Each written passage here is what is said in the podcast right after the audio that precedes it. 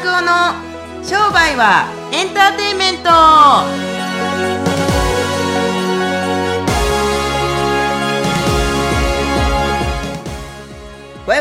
商売はエンターテインメント。はいエンターテインメント風に始まってみました。今日のエンターテインメント増田さんお元気ですか？元気元気。あのなんか音痴なんじゃないかなっていう感じですけれども。うーってでも知ってます？ラジオって、は一番耳の情報しかないじゃないですか。そうですね。だから耳障りの音はいらないんですよ。耳障りの何？音。耳障りの音。そう。そいういう変な音が鳴ったりするとうんもう聞きたくなくなっちゃうんですって。やっちゃいましたね。今のは変な音してなかったですか？おお置いてますよ。そうやってしまいました、これでどんだけのリスナーの人が減るかあそんなことないと思いますよ。本当ですか？この前もやりましたけれどもあのなんかこう逆にいいんじゃないかなと思うぐらいで。なるほどね、えーテンションどうしたんですか？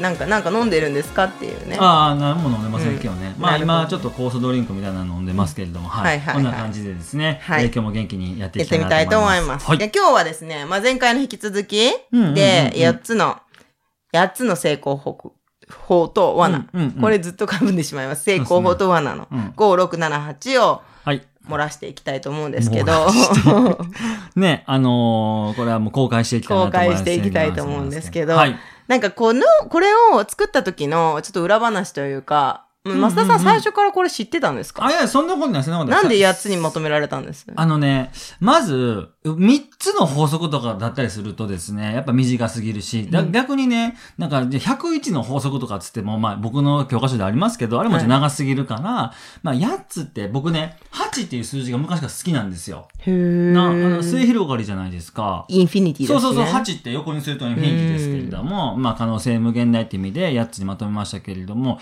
これは、あの、自分がいろいろ起業してやってきて、もしくはその、クライアントさんたちを見ていて、いろいろまとめようと思ったんですけれども、うん。やっぱりよく叶ってる人たちって全般にもありましたけど、目標設定ちゃんとできているとか、うん。で毎日書いてる、うん。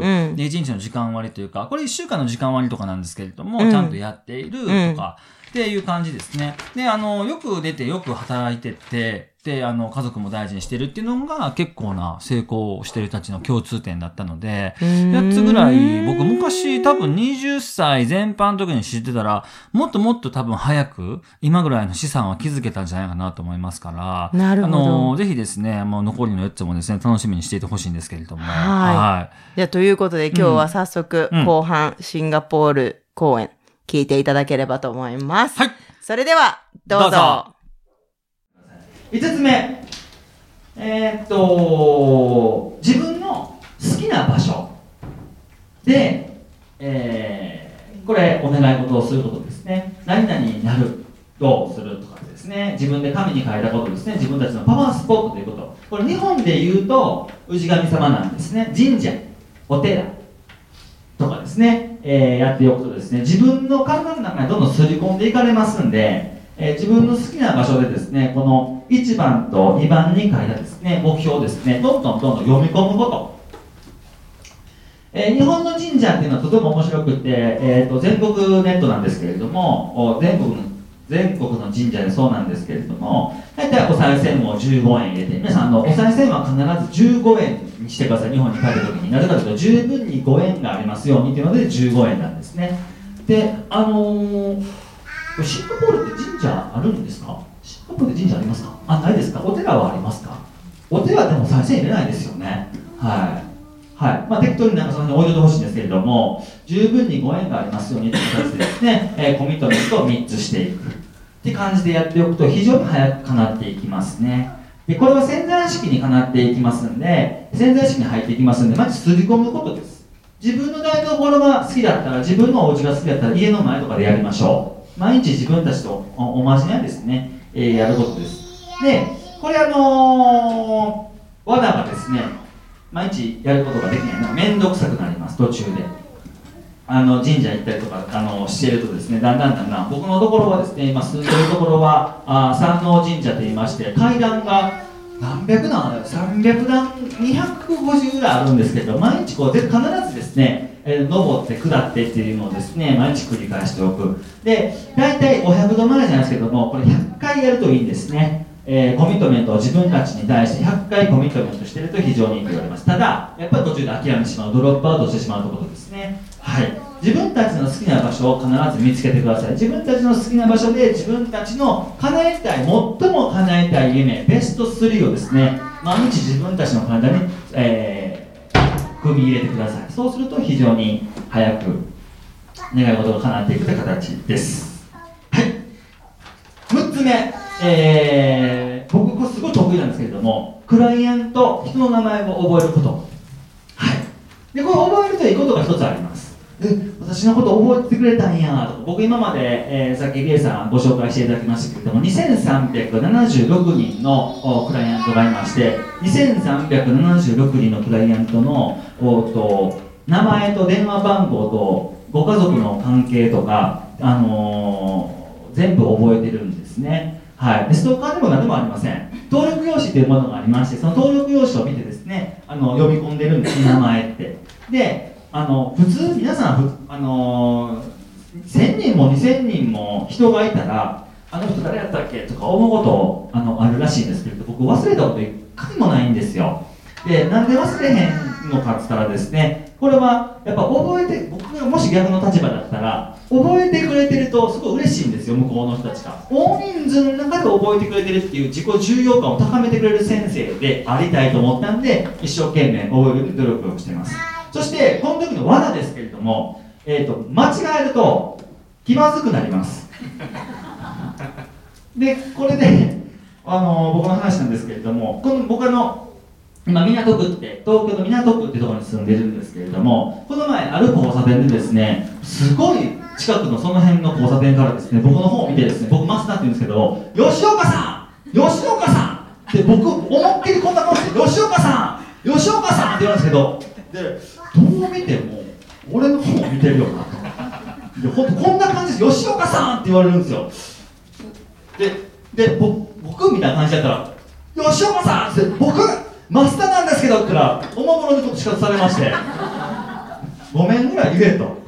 間違えましたって言えみたいな感じなんですけれども気まずくなります間違えると人の名前を。この前でも、えー、と3月にやったあトークライブ本のトークライブでですね僕えー、とある女性が来られてその方の名前覚えてるはずだったんですけれども思いっきり間違えてその人みゆきさん、えーその人ひとみさんって言うんですけれどもで僕はひとみさんって書こうと思ったらみゆきさんって書いてしまったんですよ。でみゆみゆへってサインしたんですけれども先生みゆみゆって誰ですかって言われて思いっきり間違えてるんですよ。アホちゃいますかと。これしかもこれ終わった後にですよ人の名前を覚えるって言うた後に間違えてますんでだいぶんと気まずくなってあれから連絡来なくなりましたけれどもはい。まああの皆さん気をつけてください。気まずくなります。吉岡さん次元ですね。ぜひ覚えておいてください。えっと7つ目。1週間に1冊本を読みましょう。で僕一番、えー読んだ時っていうのがですね1週間に大体30冊ぐらい読んでました。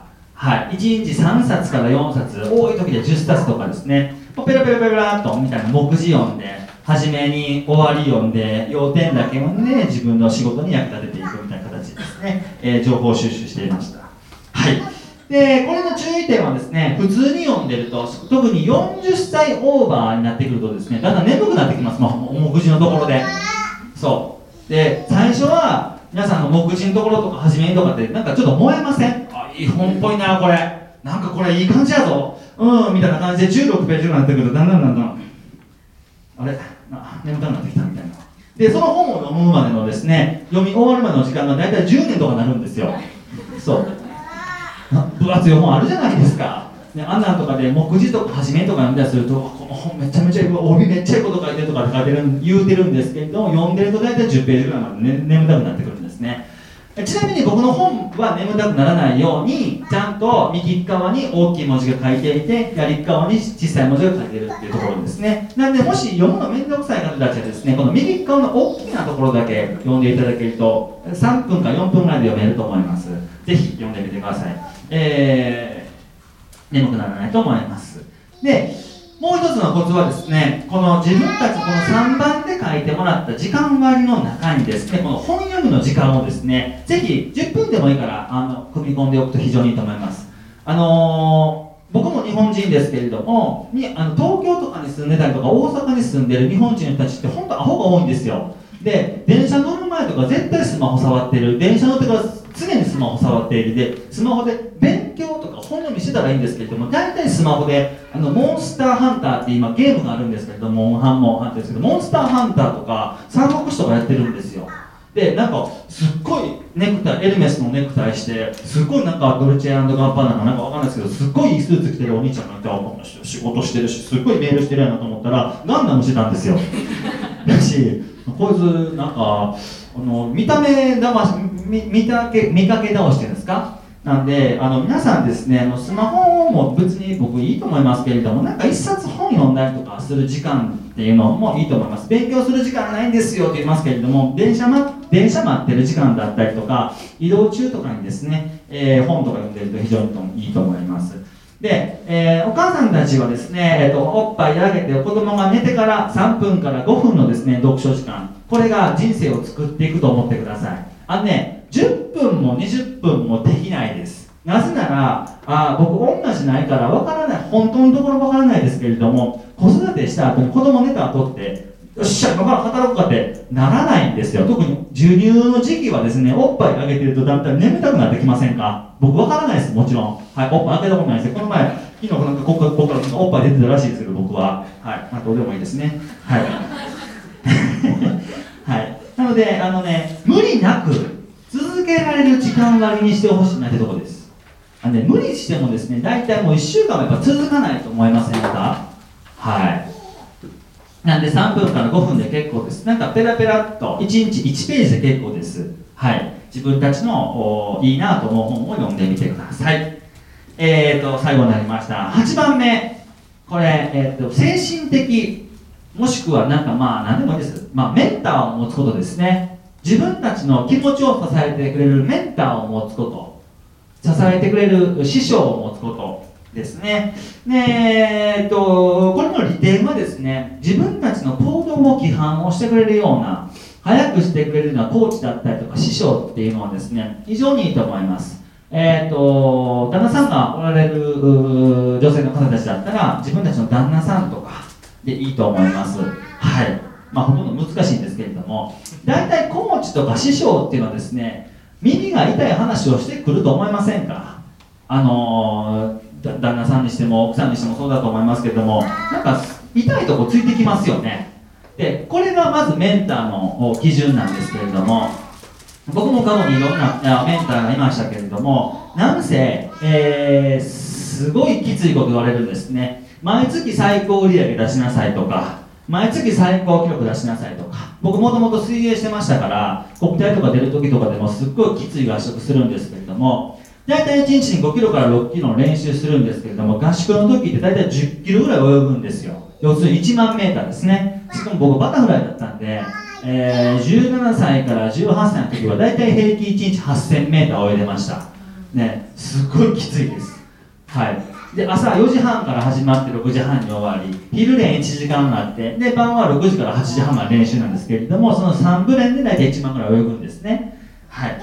でこのメンターを持たないことに、えー、メメンターを持たないことです。持たないことによってですね何が起こるかというとですね自主自主練なんかで強くなるわけないんですよ。自己管理なんかできないってことです。必ず自分たちのコーチとか先生っていうのはですね自分たちのところに自分たちのゴールに導いてくれるってことなんですけれどもあのー、スポーツをやってる方たちだったらよくわかると思いますけれども、まあ、今日は自主練みたいな感じで1年間過ごした子とすごいきつい練習した子ではですね絶対スピードが違うと思いませんか？って感じなんですね。なんで、えー、今回ですね、まあ、しおりのところにあの商売の学校のしおり入れさせていただきましたけれどももしよかったら僕をメンターだと思ってください。はい。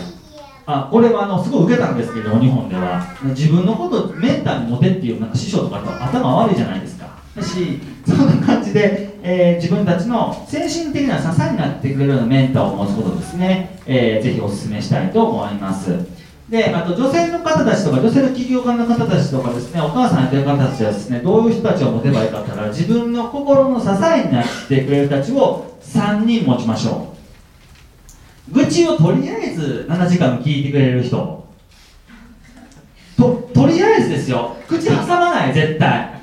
で男子たちはここでいやでもそう言うてもねとか言わない。口挟まない。とりあえず7時間ごうなずきましみたいな。うんうんうんみたいな。7時間ちゃんと聞いてあげれるあの度量の高い人を探すことですね。であの僕も男ですから本当に女の人たちのことわからないじゃわからないんですけれどもなぜ聞いてあげて同意をしてあげるような立場になってあげたりすると女の人ってやっぱりいいと思います。ので、えー、ぜひ聞いてあげてください。話をですね。で女性の女たちはちゃんと聞いてくれる人たちを選んでください。ちゃんと聞いてあげる人を選んでください。旦那さんでもいいですけれども旦那って大体話聞かないでしょ？えー、そうなんや。ふー。んねよみたいな感じで。これで終わりと思いますんでちゃんと話聞いてくれる人を選ぶといいと思います。はいそんな感じで、えーと、バババババッといきましたけれども余裕で45分が経ちましたので、えー、僕の話は、えー、これで終わらせていただきたいと思います。皆さんどうもありがとうございました。はい。今日も聞いていただきありがとうございました。はい。8つの法則のうちの後半の5678いかがだったでしょうか、うん、ちょっと振り返っていきたいと思います。うんうん、5番目が？はい。えっと、はい、これは日本でやった時は、氏神様にですね、えっ、ー、と、お参りしに行くってことだったんですけれども、まあ、あの、シンガポールって神社とかお寺っていうのが、お寺はあるか、神社がないので、えっ、ー、と、自分の好きな場所で、えー、いろいろこの、に出出していったお願い事とか1で出していたお願い事をちゃんとしていくってことですね。はい。これは、6番目。6番目。えー、これはあの、クライアントさんの名前を覚える、もしくはお客さんの名前を覚えるということですね。はい。これは覚えてると、自己重要感ですね。他人の自己重要感を高められることができる。あと、これ覚えてないと気まずくなるって話でしたね。確かに。はい。はい、7つ目。7つ目。えー、1週間に1冊本を読み、まあ学習をしていくってことですね。本当はもうちょっと読んだ方がいいんですけれども、やっぱりこれ女性の方たちが多かったんで、やっぱり子育てしながらとかの時は特にですけれども、1週間に10冊読めってたらちょっと無理があるので、ちゃんとこなせるようなやつ、1ヶ月に4冊、1ヶ月に4冊から5冊って感じですね。そして見て、はい、8つ目。8つ目はですね、自分の精神的なメンターですね。えっ、ー、と、まあ、師匠みたいな人たちを持つことですね。まあ、水泳選手僕やってましたって話をしてましたけれども、やっぱこの時に自主練よりもコーチいてくれる方が、自分がですね、えー、管理できる、管理してもらいやすくなる感じですね。うん、はい、って形でメンターを持ちてのがやつでした。はい。はいまあ、自主練でやったりすると、結局のところは失敗しやすいとこですね。そうですよね。はい。まあでも本当はこう、オチがあるんでしょ？八つ目に。え？コーチを持つ。ああ、コーチを持つっていうところで、あの、オチがあるんですけど、まあ、僕、よかったら商売の学校で、えー、僕のことをメンターだと思ってくださいよ。ありがたく思えよっていうところを東京でやったら、ぐわー最後受けましたから。でも、はい、実際に増田さんメンター選ぶときに、俺のこと絶対メンターって言えっていう先生いるんだって、今、本当に。なんかね、僕ね。聞いたことあります？いや、びっくりしたんですけれども、それはもうほんま涼しい顔してメンター部でしょみたいな感じですよね。いやいや、僕は、あの、そんな人はメンターになれないと思う。あね、これね、メンターになってほしいと思う人が、そうやってメンターになってもらえますかっていうのはわかるんですよ。うんうん、けれども、俺がメンターになるから、もしよかったら言うこと聞きませんかってね、すごい言い分だなと思って。別にだからメンターしてもらわなくてもいいんですよね。全然いい。そうそう。よかったらまあ来いよっていうギャグで落ちるっていう。そう。これはあの、本当に、あの、ネタ半分、冗談半分、冗談半分で、あの、本気半分なんですけれども、はい、でも、なんかやっぱり今、勉強するところっていっぱいありますけれども、おと自分たちの学校もですね、やっぱり成果出している方たちとか、カリキュラムこなしていって売り上げ上げる人たちだったりとか、あ一年発起してやっぱり復活していく人たちって多いので、そういう意味で自分たちが何かしたいけれども、何やったらいいか分からへんとか、やっぱりこう、うん、自分たちの行動を指南してほしいというか、なんか助けてほしいっていうですね、そういうコミュニティを求めている方たちには、商売の学校ですね、SG はとてもいい学校だと思いますんで、えー、ぜひ、検討していただけると嬉しいなと思って、えー、それを言わせていただきました。はい、ありがとうございます。え、で、しかも、商売の学校ホームページも、が変わって、今なんかすごい、感じになってません？ああ、そうなんですよね。ね、ぜひこれね、あの、面白い、あの、いろんな役に立てる情報とかも、うん、商売の役に立ってる記事とかも載ってらっしゃ、載ってますよね。そう、今、あの、エージェントっていう人たちが代理店の人たちっていうか、まあ、公認講師の人たちが書いてるブログっていうのがありますんで、そういうの書いたりだったりとか、